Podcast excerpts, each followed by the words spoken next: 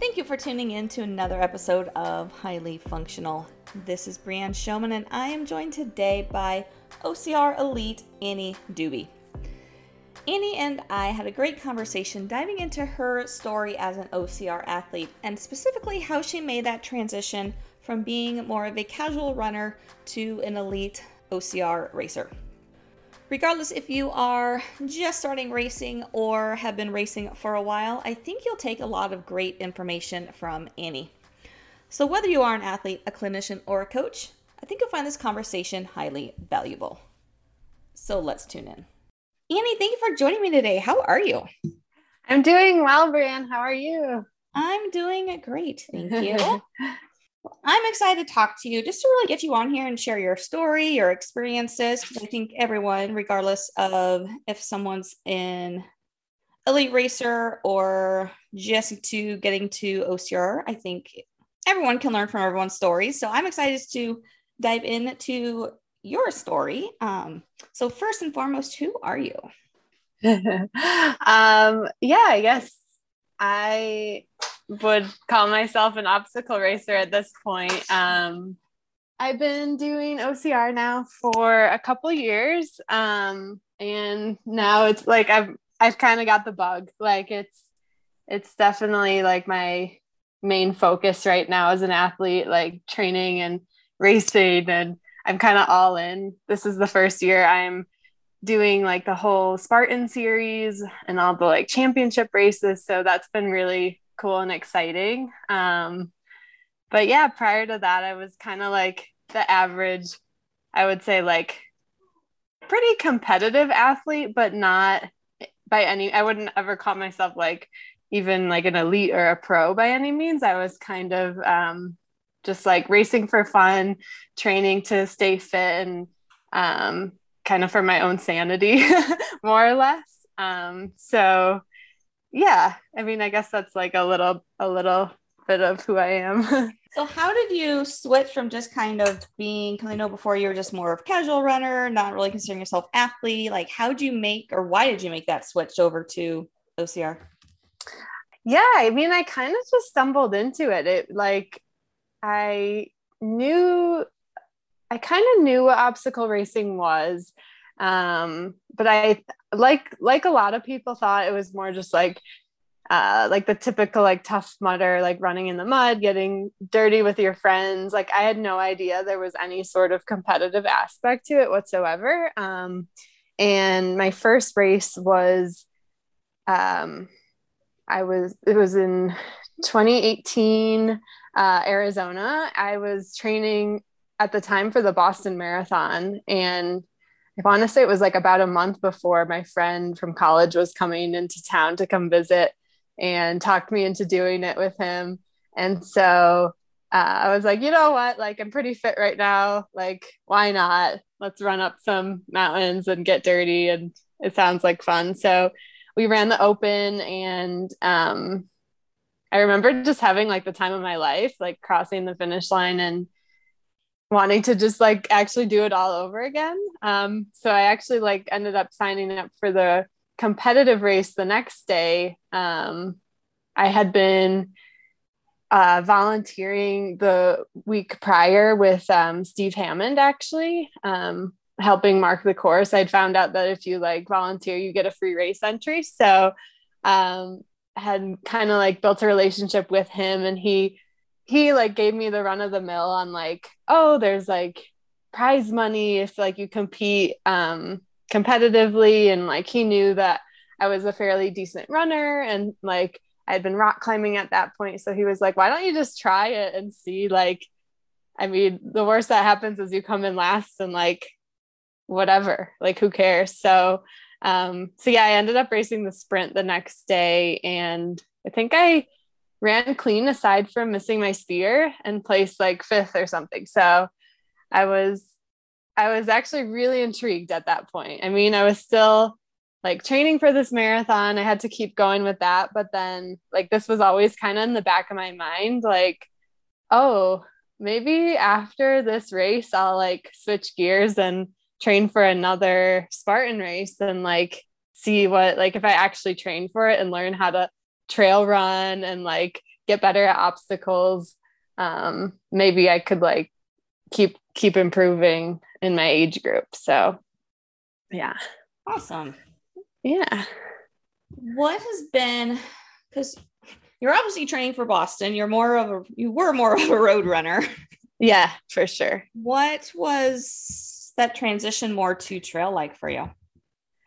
Um yeah so i had like a little bit dabbled in trail when I moved out to Arizona from uh, the Midwest. It was like a totally new thing for me because, like, prior to that, my idea of trail running was like cross country, just running on like super easy, like flowy trails um, in the parks and like on golf courses and stuff like the, as the most technical it got was when there was some snow on the ground. So like it was um it was a totally new thing to run in the desert. Um like i had joined a couple of the uh, local like fitness groups and running like trail running groups. Um and it totally kicked my butt like running over the rocks and like figuring out how to navigate like technical terrain. Um I actually think the Phoenix area is like uh, some of the toughest trail running, like at least compared to California, because it's you've got like cacti to dodge and you've got like tons and tons of loose rocks like all over. Um, and so it's like a different kind of trail running, but I'm actually glad that that's where I learned like kind of like got my feet wet in it because now other trails don't seem quite as bad.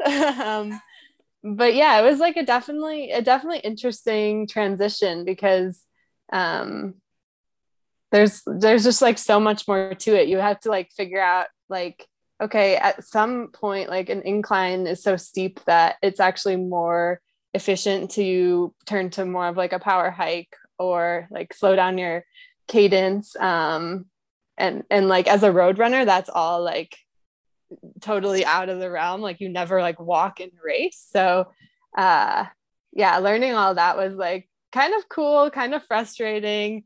Um but then like once i was hooked i was hooked. And actually now like you won't ever find me running on the roads because i'm just not i don't like it anymore. Now i'm like a total trail junkie. Yeah. I'm the same way. Like it's really funny because I grew up in the Midwest and pretty much okay. ran, yeah, same thing, cross countries, golf courses or parks, and then yeah, did the marathon, half marathon thing, and all that was on the roads, and then um, continued on the roads mainly when I moved down here to Phoenix, and then since I started running trails, I'm like, I hate running on the road. It's like the yeah. worst thing ever.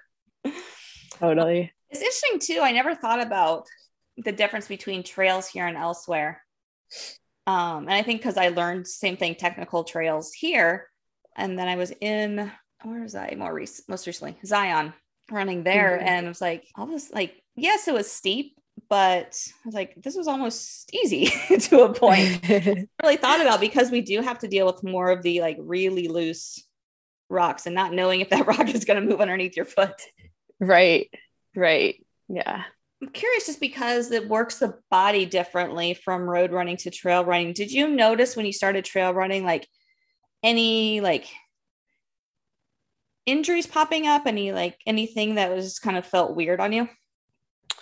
Yeah, I've been I've always been like a super injury prone athlete. Like even when I wasn't running these like this many races and stuff. Um, like I even back in high school, like I was constantly dealing with some tendonitis or whatever it was. Um, and so actually, I mean, I, I probably went through my biggest, like, I would say most frustrating injury um, last year. Uh, I think, I think with COVID, like I had this idea in my head that like I could just kind of do whatever I wanted every single day, even if my body wasn't necessarily like ready for that. Like I would just on a whim go out and run like 20 miles in the mountains with like tons of elevation gain in the middle of winter with snow, like in snowshoes or whatever it was. And like I, there was no like build up to that point. It was just like I had all this time on my hands, like suddenly, and I was just kind of going out to like kind of for my own sanity basically because there was nothing else going on there was no races or anything so um, I think that I had a little bit of like over, I was overdoing it a little bit. And um, one thing led to the next. And um, eventually, like around this time last year, actually, it was like a little bit after Labor Day. Um, I was like, enough is enough. I had been having all this hip pro- hip pain and like um, it was like all the way. It started in my hip, but then it was going all the way down the back of my leg through my hamstring. Um, and I was like, I, I need to take care of this because at some point racing is going to come back and I need to like be able to start healthy enough to build up to like a place where I can train and and it would just it just didn't become it wasn't enjoyable at that point anymore. It was like every day I'd wake up in pain. Um and so yeah, what what what it ended up being was I had a torn labrum in my left hip. Um and like through that whole diagnosis process we found out i have like a some like pretty common but like undiagnosed uh, condition that a lot of people have um, where like my femurs are like slightly too long um, and they're they don't like my my hip joint is like a little bit uh, off like the uh, femur bone isn't like perfectly aligned with the socket. And so it causes a lot more wear and tear on my hip than like um, than it should. And so i have like a lot of cartilage breakdown in there. And then we're not sure like wh- which was the chicken or the egg but like um, at some point like i tore my labrum which also led to like this in- insane amount of um, inflammation in my hamstring which is actually where the most most of my pain was so that um that was really tough to deal with. It was a lot of just like um, resting and cross training. I didn't run for like pretty much until January of this of this year. So it was like several months off of running.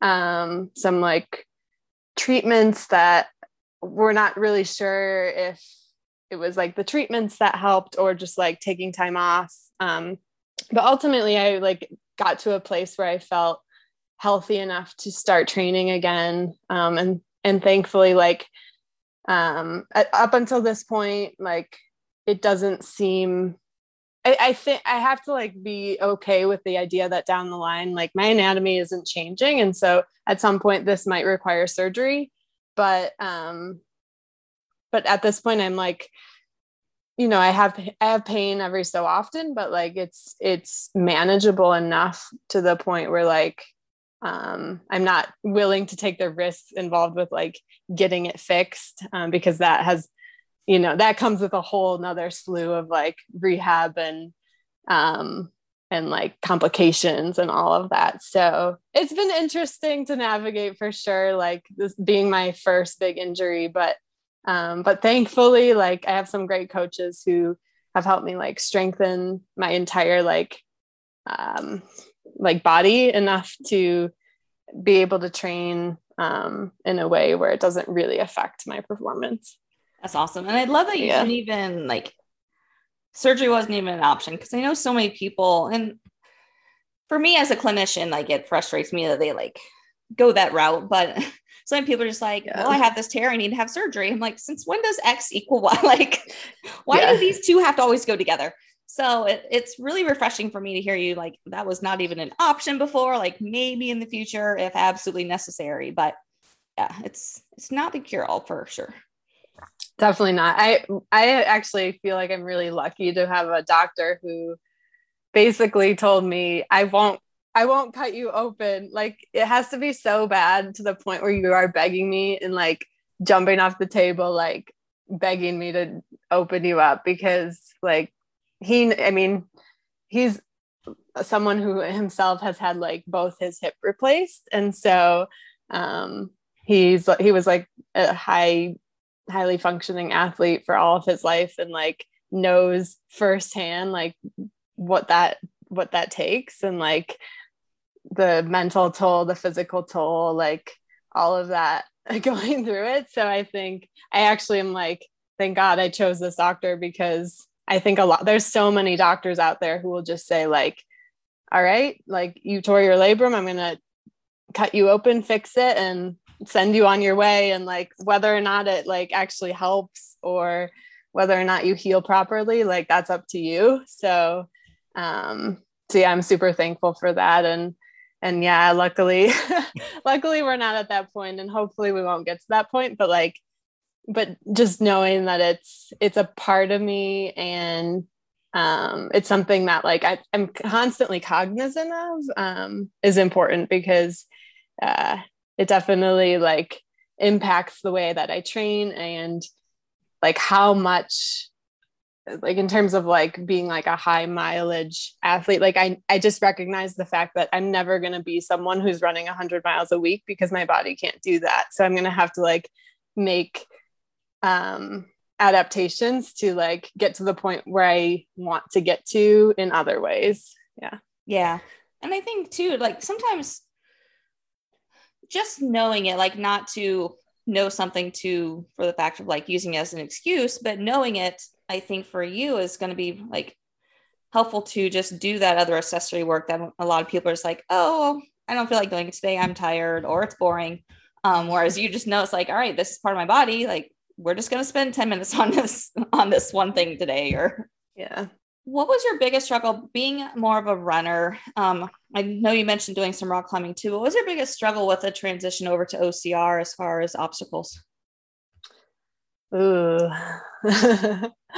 Um i would say definitely like anything involving just like heavy loads. So um the first time I did the double sandbag in Tahoe, like it, it actually almost broke me. like I just, I'm not someone who, um, it's like, I don't know. I, I feel like I'm a strong person, but like when it comes to just moving under a lot of weight, that is a completely new thing for me. Um, I think I think I'm getting better at it, but it's definitely something that doesn't come naturally to me. And I almost get like at least in the beginning, I would get like almost panicky when I'd feel like how much weight it was and then try and like maneuver over this like technical terrain, especially going like down steep, rocky um, hills and stuff that Spartan likes to send you on under that load. So um, it's definitely something that I'm,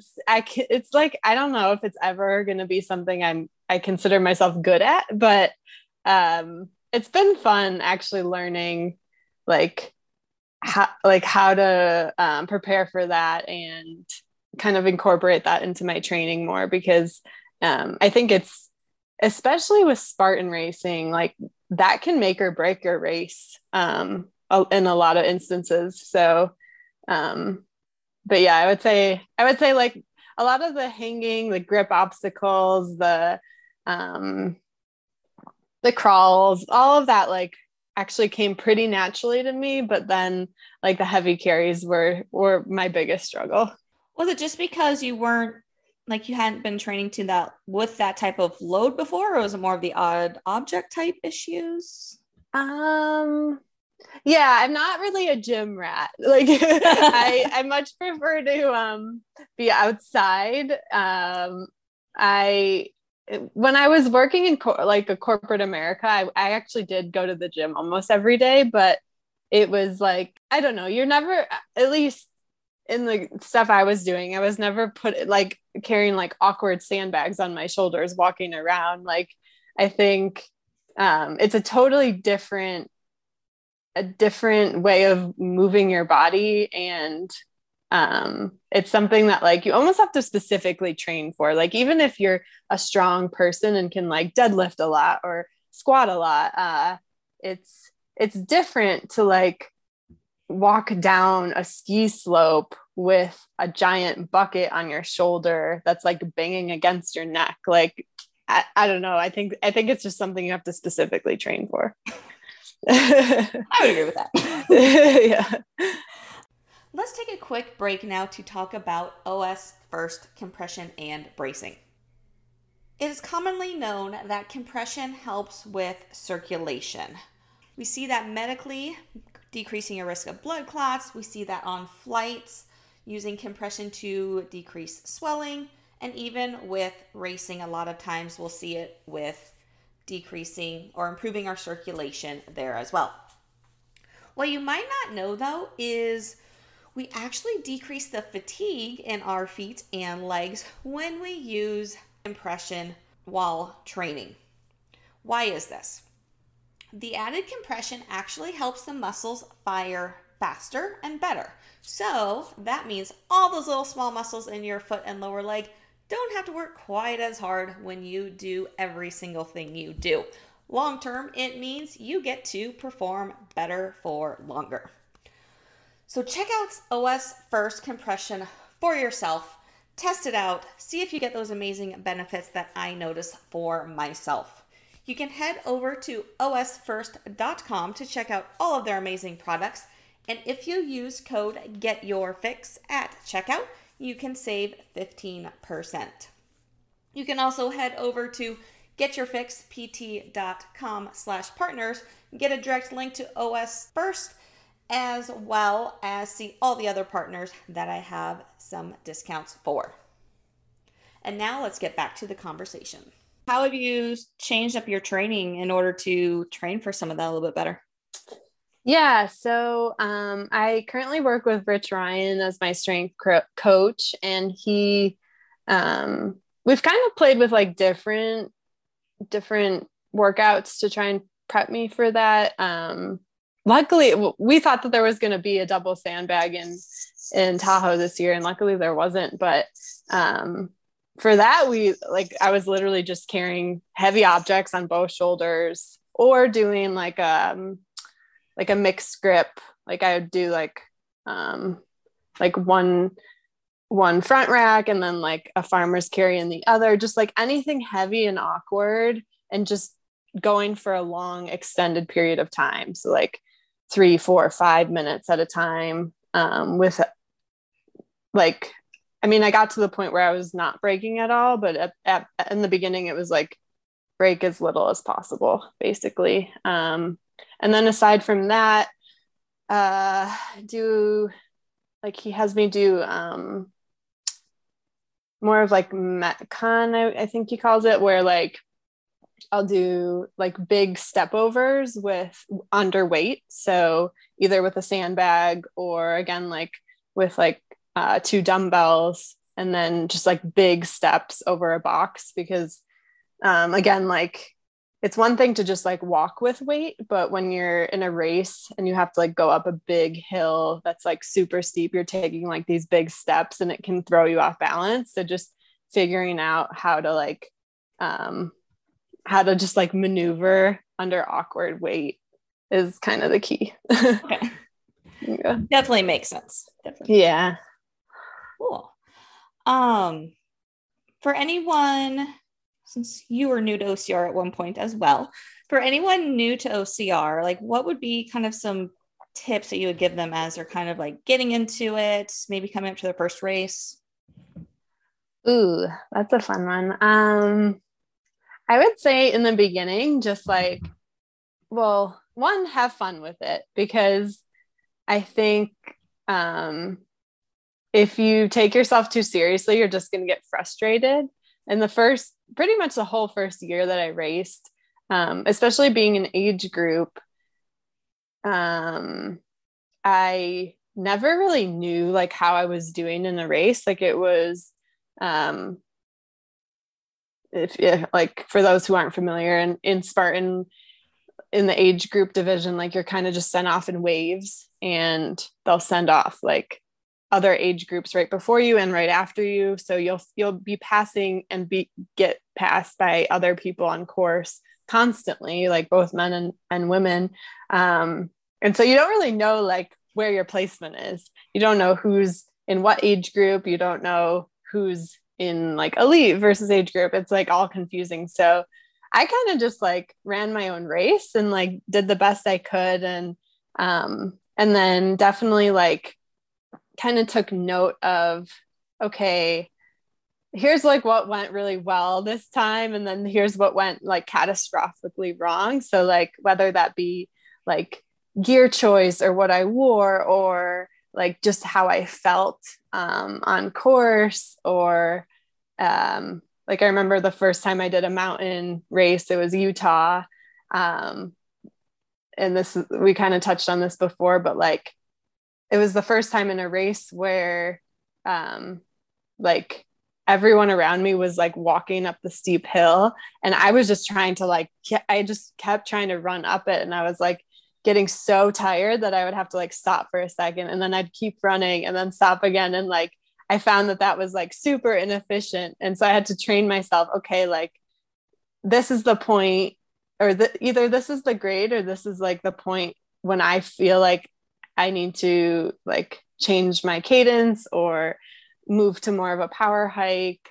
Um, so just like taking little notes after every race and um, and then like adapting for the next one. Um, and then uh, for obstacles, I would say, I think if you're brand new to OCR, um, I think the most important thing you can do is just work on your like hanging and your um, like if if you can't do a full pull up, maybe do like assisted pull ups um, and like work your way up to being able to do a full pull up because the longer the distance races, the harder the obstacles get and, and especially in terms of like being able to pull your full body weight um, and even even i would say you have to get to a point where you can like lock off onto like um, ropes and stuff because they've they've actually made the rig quite challenging this this year in my opinion as as a, as compared to how it used to be. So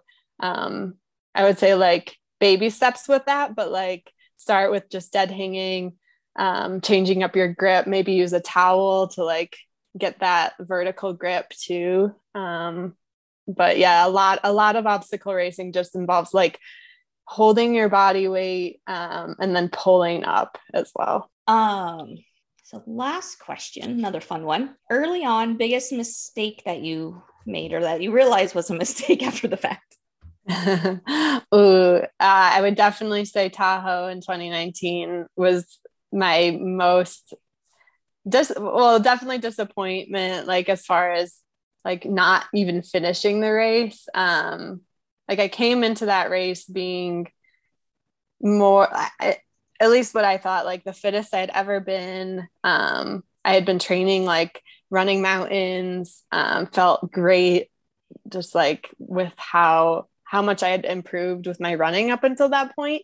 Um but it just goes to show that like you can be as fit as you want but in this sport like a mistake in terms of like what you're wearing or what you're bringing with you on course like is the make or break on whether or not you'll, you'll even finish let alone like place well or win or whatever. So um yeah i went into that race like completely naive to like the elements and like how to how to like dress and prepare for snow, wet, like cold water, all of that. Um, it was my first first race that had had like pretty much all of that combined. Like it was snowing, it was sub freezing. We had a full swim, plus we had like ape hanger where they're dunking us into like icy water. So um, it was like absolutely critical that you had